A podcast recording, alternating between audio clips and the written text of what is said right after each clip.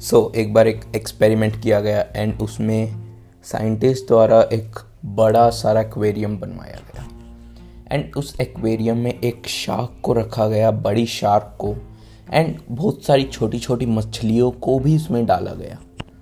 अब मछलियाँ डली तो वो शार्क मछलियों को अपना खाना समझ के खाती थी।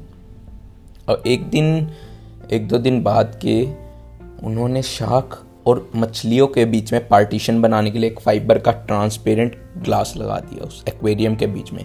अब एक तरफ़ शार्क थी एक्वेरियम के और दूसरी तरफ़ मछलियाँ थी। बट उस फाइबर के ग्लास को पार करके वो शार्क उनकी तरफ़ नहीं जा सकती थी। तो अब शार्क को वो मछलियाँ दिख रही थी सामने। खाने के लिए वो उनकी तरफ़ गई एंड उसकी टक्कर हुई उस फाइबर के ग्लास से।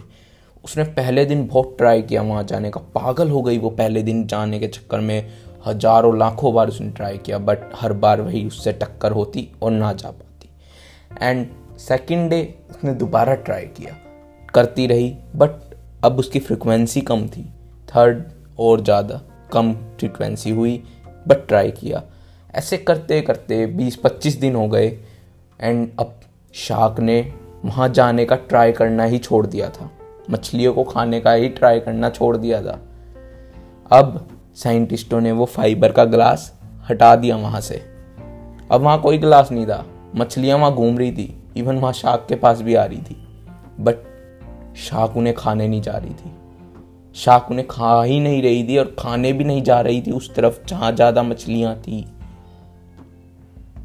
हाउ ये उसके दिमाग में एक वॉल बन गई थी बीच में।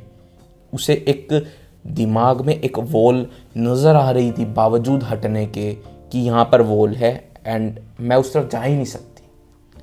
And similar thing happens in our real life with someone जब लोग हारने लग जाते हैं फेलियर का सामना करने लग जाते हैं तो एक टाइम के बाद उनके दिमाग में भी वही वॉल क्रिएट हो जाती है कि मैंने ये काम नया शुरू किया तो मैं तो फेल होऊँगा। एंड दैट दैट वॉल वो लोगों को रोकती है काम करने से एंड वो ही रोकती है लोगों को आगे बढ़ने से, अगर हम नेवर गिव अप एटीट्यूड के साथ चलें, अगर वो शाक एक बार और उस दिन ट्राई कर लेती नेवर गिव अप एटीट्यूड के साथ चलती तो खा लेती। वैसे ही हम भी अगर नेवर गिव अप एटीट्यूड के साथ चलें बट हमें पता होना चाहिए किस चीज़ पर never give up not on all the things जो चीज़ हमारे लिए इम्पोर्टेंट है, जो हमारा अल्टीमेट एम है, अगर उसकी हम, उसके में हमें फेलियर भी मिले रास्ते में, कोई हर्डल्स मिले फेलियर मिले, हम फेल हो जाएँ एंड हमें पता है, हमें वो चीज़ चाहिए ही चाहिए, हमें पक्का चाहिए वो चीज़, हमारा अल्टीमेट गोल ही वो है लाइफ का तो we should never give up on that thing और हमें वो अचीव करने के लिए चाहे हज़ार बार मेहनत करनी पड़े या दस हज़ार बार हमें करनी चाहिए।